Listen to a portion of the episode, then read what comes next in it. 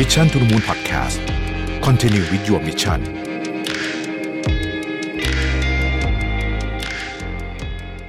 สวัสดีครับยินดีต้อนรับเข้าสู่ Mission to the Moon Podcast นะครับคุณอยู่กับประวิทย์ หานอุตสาหะครับวันนี้เนี่ยผมจะเอาคำพูดเอ่อสั้นๆของเจอโรม พาวเวลนะฮะซึ่งเป็นประธานของ Fed เนี่ยซึ่งแถลงการเมื่อวันที่ยี่สิบหกสิงหาคมที่ผ่านมาแล้วก็ทำตลาดปั่นป่วนใช้ได้นะฮะแต่ว่าผมคิดว่าคำพูดในสั้นๆอันนี้เนี่ยนะฮะซึ่งพริ้นออกมาจากเว็บไซต์ของ Fed เองเนี่ยนะฮะความยาวสักสี่หน้าห้าหน้าเองเนี่ยนะจะส่งผลต่อแนวทางของเรื่องเอ่อดอกเบี้ยเงินเฟ้อนะฮะแล้วก็การเจริญเติบโตทางเศรษฐกิจอย่างมีนัยสำคัญแล้วก็ผมอาจจะขออนุญาตอ่านภาษาอังกฤษไปด้วยแล้วเพื่อแปลเหตุผลว่าอ่านบางส่วนฮะไม่ได้อ่านทั้งหมดเพราะว่าครั้งนี้เนี่ยคำพูดค่อนข้างจะผมคิดว่าการเลือกใช้คำศัพท์ของท่านประธานเฟดเนี่ยนะฮะซึ่งซึ่งแกเขาต้องคิดมาอย่างดีมากแล้วเนี่ยนะฮะต้องเตรียมอย่างดีมากแล้วเนี่ยมันส่งสัญญาณด้วยตัวมันเองด้วยคือถ้าเราแปลเป็นภาษาไทยเลยแล้วเราเอาภาษาไทยมามาพูดในวันที่มันอาจจะยังไม่ได้น้ำหนักแบบที่ที่มันที่มันอาจจะเป็นนะฮะเพราะเนี่ยอ่ะเราคุยอย่างนี้ก่อนแล้วกันนะครับเริ่มต้นมาเนี่ยนะครับนะประโยคแรกๆเลยนะฮะหลังจากทักทายที่เอ่อทักทายกับสื่อต่างๆเนี่ยนะฮะจอห์น พาวเวลก็พูดว่าเป็นความตั้งใจที่เราจะโฟกัสเรื่องที่สำคัญนะคือการนำเงินเฟ้อกลับมาที่ระดับ สองเปอร์เซ็นต์ ให้ได้ซึ่งตอนนี้เนี่ยมันไม่ได้ใกล้ สองเปอร์เซ็นต์ เลยนะครับทีนี้ประโยชน์สำคัญอยู่ตรงนี้ฮะ Price stability is the responsibility of the Federal Reserve and serve as the bedrock of our economy. Without price stability, the economy does not work for anyone. In particular, without price stability, we will not achieve a sustained period of strong labor market conditions that benefit all.The burdens of high inflation fall heaviest on those who are least able to bear them นะพูดง่ายๆคือว่าถ้าไม่มี price stability ก็คือการที่ราคาของต่างๆมันไม่ได้สวิงขึ้นอะไรมากมายเยอะๆเนี่ยนะฮะถ้าไม่มี price stability เนี่ยเราก็จะไม่มีพื้นฐานทางเศรษฐกิจที่แข็งแรงนะครับแล้วก็ในที่สุดเราก็จะไม่สามารถรักษาการจ้างงานแบบคงทนถาวรไว้ได้นะฮะmarket condition ที่เป็นการจ้างงานที่แข็งแรงอย่างระยะยาวนะครับคือการจ้างงานของสหรัฐตอนนี้ไม่ได้แย่นะฮะดีคือการจ้างงานของสหรัฐตอนนี้คือถือว่าดีแต่ถ้าถ้ามันมี inflation แบบนี้นะท่านประธานเฟดก็บอกว่าเฮ้ยมันมันมันมันไม่ได้นะครับทีนี้เขาก็พูดต่อบอกว่าไอ้คำว่า restoring price stability เนี่ยนะฮะมันต้องใช้เวลานะครับแล้วก็ต้องใช้เครื่องมือที่จะทำให้นี่เขาใช้คำนี้นะฮะ forcefully to bring demand and supply into better balance ก็แปลว่าตอนนี้ demand กับ supply ไม่ balance นะฮะเพราะฉะนั้น Fed ก็จะต้องใช้เครื่องมือที่จะทำให้ demand กับ supply เนี่ยมัน balance กันมากขึ้นนะครับแล้วเขาก็บอกว่า reduced inflation is likely to require a sustained period of below trend growth นี่คือข้อที่หนึ่งนะฮะที่นักลงทุนฟังแล้วก็ขนลุกกันเลยนะฮะก็คือว่าถ้าจะลดไอ้เงินเฟ้อเนี่ยนะฮะการเติบโตต้องต่ำกว่าก็มันก็จะต่ำกว่าที่เราเห็นตอนนี้นะครับแล้วเขาก็บอกครับบอกว่า moreover there will very likely to be some softening of labor market conditions นะฮะการจ้างงานก็จะลดลงอาจจะต้องมีคนตกงานนะครับ while higher interest rates นะ slower growth and softer labor market conditions will bring down inflation ก็คือสามอย่างนะฮะดอกเบี้ยขึ้นใช่ไหมการเติบโตลดลงการเติบโตเศรษฐกิจลดลงนะครับสภาพ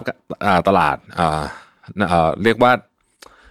สภาพการจ้างงานที่ที่ลดลงต่างๆนานาพวกนี้เนี่ยนะฮะก็จะทำให้ inflation ลดลงแต่ประโยคต่อมา they will also bring some pain to household and business ก็คือจะต้องมีคนได้รับผลกระทบซึ่งก็คือประชาชนแล้วก็ธุรกิจนั่นเองนะครับโจมพาวเวลบอกว่า there are the unfortunate cost of reduced inflation ฮะไอ้ต้นทุนเนี่ยก็คือเนี่ยการคนอาจจะตกงานนะฮะธุรกิจอาจจะต้องปิดเนี่ยมันเป็นต้นทุนที่ที่คือมันเป็นต้นทุนอะนะที่ที่มันต้องเกิดนะเจ็บปวดแต่ต้องทำนะครับแล้วเขาก็บอกว่า but a failure to restore price stability would mean far greater pain ถ้าเกิดไม่สามารถรักษา price stability ไว้ได้ความเจ็บปวดนั้นจะยิ่งใหญ่กว่านี้มากอ่านถึงตรงนี้นะฮะมันแปลว่าอะไรแปลว่าเอ่อท่านประธานเฟดบอกว่าส่งสัญญาณชัดเจนว่ายังไงเราก็จะเอาอินเฟลชันลงให้ได้เอ่อไม่ว่ามันจะ ทำให้คนตกงานไม่ว่าเศรษฐกิจจะเจริญเติบโตน้อยลงอะไรต่างๆนะพวกนี้นะครับก็ตามอันนี้คือสิ่งที่สิ่งที่ท่านประธานเฟดพูดนะฮะทีนี้ก็ก็พูดถึงเรื่องตลาดมา Labor Market แล้วผมขออนุญาตข้ามๆไปก่อนนะฮะผมมาสรุปตรงสำคัญอีกนิดหนึ่งนะครับตรงช่วงสุดท้ายเดี๋ยวมันจะยาวเกินไปนะฮะคือในช่วงสุดท้ายเนี่ยนะฮะซึ่งผมคิดว่าเป็นเป็นพาร์ทสำคัญของของสปีชอันนี้ของเจอโรม พาวเวลเนี่ยนะฮะเขาบอกว่าในช่วงที่มีเงินเฟ้อสูงๆนะครับแล้วก็มีเงินเฟ้อที่สวิงขึ้นไปมาอย่างแรงในช่วงปีหนึ่งพันเก้าร้อยเจ็ดสิบ หนึ่งพันเก้าร้อยแปดสิบเนี่ยนะฮะเราได้เรียนรู้สามอย่างนะบทเรียนสามอย่างนะครับเขาบอกว่า we are drawing on three important lessons นะครับอันที่หนึ่ง central banks can and should take responsibility for delivering low and stable inflation ธนาคารกลางสามารถและต้องควรต้องรับผิดชอบในการทำให้เงินเฟ้อต่ำแล้วก็มีเสถียรภาพนะฮะอีกประโยคนึงที่ต้องขีดเส้นใต้เลยเขาบอกว่า our responsibility to deliver price stability is unconditional ความรับผิดชอบของเราเราในที่นี้ก็คือธนาคารกลางสหรัฐเนี่ยในการทำให้ราคาสินค้าค่อนข้างจะมีเสถียรภาพถือว่า unconditional คือไม่สามารถปฏิเสธความรับผิดชอบนี้ได้นะครับ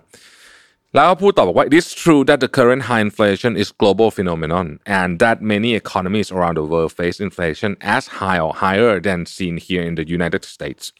It is also true in my view that the current high inflation in the United States is the product of strong demand and constrained supply and that Fed to work principally on a greater demand นะเขาบอกก็คือโอเคแหละมันเงินเฟ้อมันทั่วโลกก็จริงนะแต่ว่าในสหรัฐอเมริกาเนี่ยเงินเฟ้อมันเกิดจากเอ่อ demand ที่สูงแล้วก็ supply ที่ที่อาจจะไม่เพียงพอนะครับเพราะฉะนั้นเครื่องมือของเราควรจะต้องใช้งานได้ผลอ่านะครับและเราก็แล้วเขาบอกว่า we are committed to doing that job ก็เราจะทำงานนี้ให้ได้อันนี้คือบทเรียนที่หนึ่งที่เจอโรม พาวเวลพูดอันที่สองนะครับบอกว่าการที่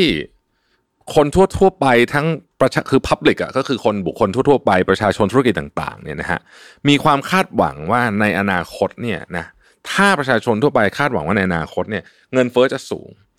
นะฮะเงินเฟ้อจะสูงนะครับเงินเฟ้อมันก็จะสูงแปลว่าอะไรนะฮะเขาบอกว่า today by many measures long-term inflation expectation appear to remain well anchored ก็คือ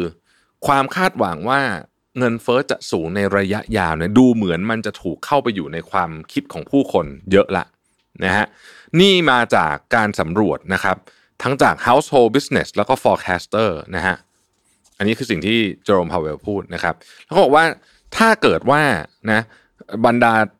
สาธารณะเนี่ยคาดหวังว่าเงินเฟ้อจะสูงมันก็จะเกิดพฤติกรรมนะครับเหมือนในช่วงปีหนึ่งพันเก้าร้อยเจ็ดสิบเกิดพฤติกรรมว่าอะไรเกิดพฤติกรรมว่าคนต่างๆพอคาดหวังว่าเงินเฟ้อจะสูงนะฮะและจะสูงอยู่ในเวลานานเนี่ยนะฮะเขาจะเอาความเชื่อนั้นใส่เข้าไปใน wage and pricing decision นี่นะฮะเขาพูดอย่างนี้เลยนะบอกว่า the more inflation rose the more people came to expect it to remain high and they built that belief into wage and pricing decisions แปลว่าถ้าเกิดว่าเราปล่อยให้เงินเฟ้อมันอยู่สูงนานๆเนี่ยคนก็จะคาดหวังมันจะสูงสูงสูงขึ้นไปอีกคนก็จะตัดสินใจเรื่องเกี่ยวกับค่าจ้างและราคาสินค้าเข้าไปในนั้นเลยแปลว่าผู้ผลิตก็จะเพิ่มราคาสินค้ารอไว้นะฮะคนทำงานก็จะขอเงินเพิ่มอะไรแบบนี้เป็นต้นเนี่ยนะฮะประธานเฟดก็ยังได้ยกคำพูดของประธานเฟดตอนนั้นในช่วงปีหนึ่งพันเก้าร้อยเจ็ดสิบเก้าก็คือพอล วอลเกอร์เนี่ยนะฮะซึ่งแกเป็นคนที่เจอไอ้เรื่องนี้โดยตรงเลยเนี่ยนะฮะตอนพอล วอลเกอร์พูดไว้ตอนที่แบบเงินเฟ้อพีคสุดๆเลยช่วงนั้นเนี่ยนะฮะแกพูดไว้สี่สิบกว่าปีแล้วเนี่ยบอกว่า inflation feeds in part on itself คือ inflation เนี่ยมันสูงขึ้นด้วยกันเพราะเพราะคนคาดหวังว่า inflation จะสูงขึ้นอ่ะแปลอย่างนี้แล้วกันนะฮะ so part of the job of returning to more stable and more productive economy must be to break up grip of inflation expectation ทำยังไงก็ได้จะลดหรือว่าตัดความคาดหวังของสาธารณะว่า inflation คือเงินเฟ้อมันจะสูงต่อไปนั่นเองนะฮะอันนี้คือสิ่งที่สิ่งที่ตอนนั้นเนี่ยพอล วอลเกอร์พูดไว้นะครับAlan Greenspan ก็เคยพูดอะไรไว้ทำนองนี้เหมือนกันนะครับ Alan Greenspan พูดไว้ว่า for all practical purposes price stability means that expected changes in average price level are small enough and gradual enough that they do not materially enter business and household financial decision เขาบอกว่าคำว่า price stability Alan Greenspan เป็นอดีตประธานเฟดเนี่ยบอกว่าคำว่า price stability นี่หมายถึงว่าการเปลี่ยนแปลงของราคานะฮะมันมีความนิ่งแล้วก็ถ้ามันเพิ่มเนี่ยมันเพิ่มแบบค่อยๆเป็นค่อยๆไปนะครับแล้วก็ไม่เยอะ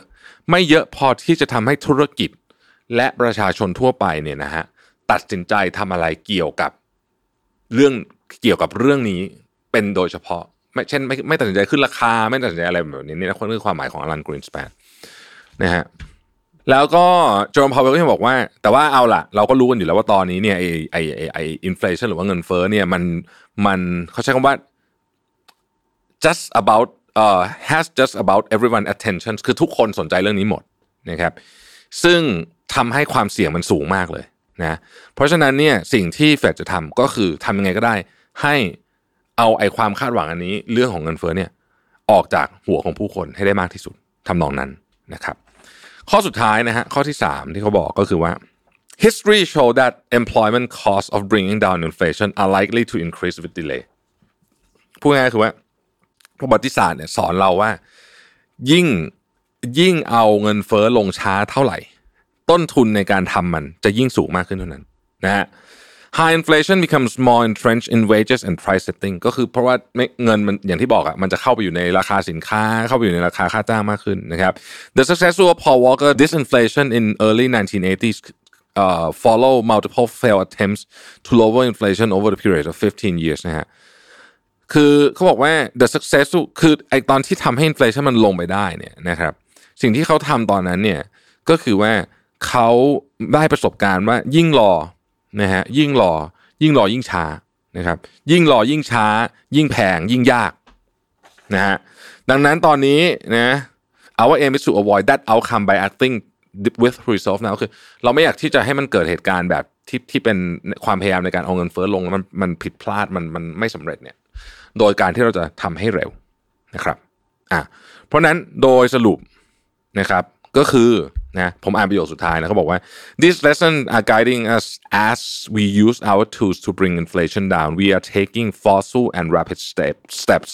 to moderate demand so that it becomes in better alignment with supply and to keep inflation expectation anchored we will keep at it until we are confident this job is done ก็แปลว่าเราจะทำทุกวิถีทางเพื่อจะให้สิ่งที่เขาพูดมาทั้งหมดเนี่ยมันเกิดขึ้นให้ได้นะครับนี่ก็คือสาเหตุว่าทำไมเมื่อสัปดาห์ที่แล้วเนี่ยนะฮะต่อเนื่องถึงสัปดาห์นี้เนี่ยตลาดพวกสินทรัพย์เสี่ยงเนี่ยก็ปรับตัวลดลงอย่างมีนัยสำคัญนะครับเพราะว่าแปลว่าตลาดตอนแรกก่อนหน้านี้เนี่ยคาดการณ์ว่าเออให้สงสัยเฟดคงจะน่าจะไม่ขึ้นดอกเบี้ยเยอะแล้วมั้งอะไรอย่างเงี้ยก็ทุกอย่างก็ดูดีแล้วนี่อินฟลักชันก็ลดนะฮะแต่ว่าคำพูดของเจอโรมพาวเวลที่แจ็คสันโฮลเมื่อวันศุกร์เนี่ยก็ชัดเจนว่าไม่ใช่นะครับมีคนบอกว่าคำพูดนี้แถลงการณ์นี้เนี่ยมีความสำคัญมากกว่าการประชุม เอฟ โอ เอ็ม ซี ที่กำลังจะเกิดขึ้นอีกนะผมเห็นด้วยนะฮะเพราะว่าถ้าใครอ่านตัวแถลงการภาษาอังกฤษเนี่ยจะรู้ว่าคือเขาพูดย้ำแล้วย้ำอีกอ่ะนะแล้วก็แล้วก็ค่อนข้างเป็นคำพูดที่หนักแน่นไม่ต้องตีความไม่ต้องไม่ต้องมานั่งคิดอ่ะว่า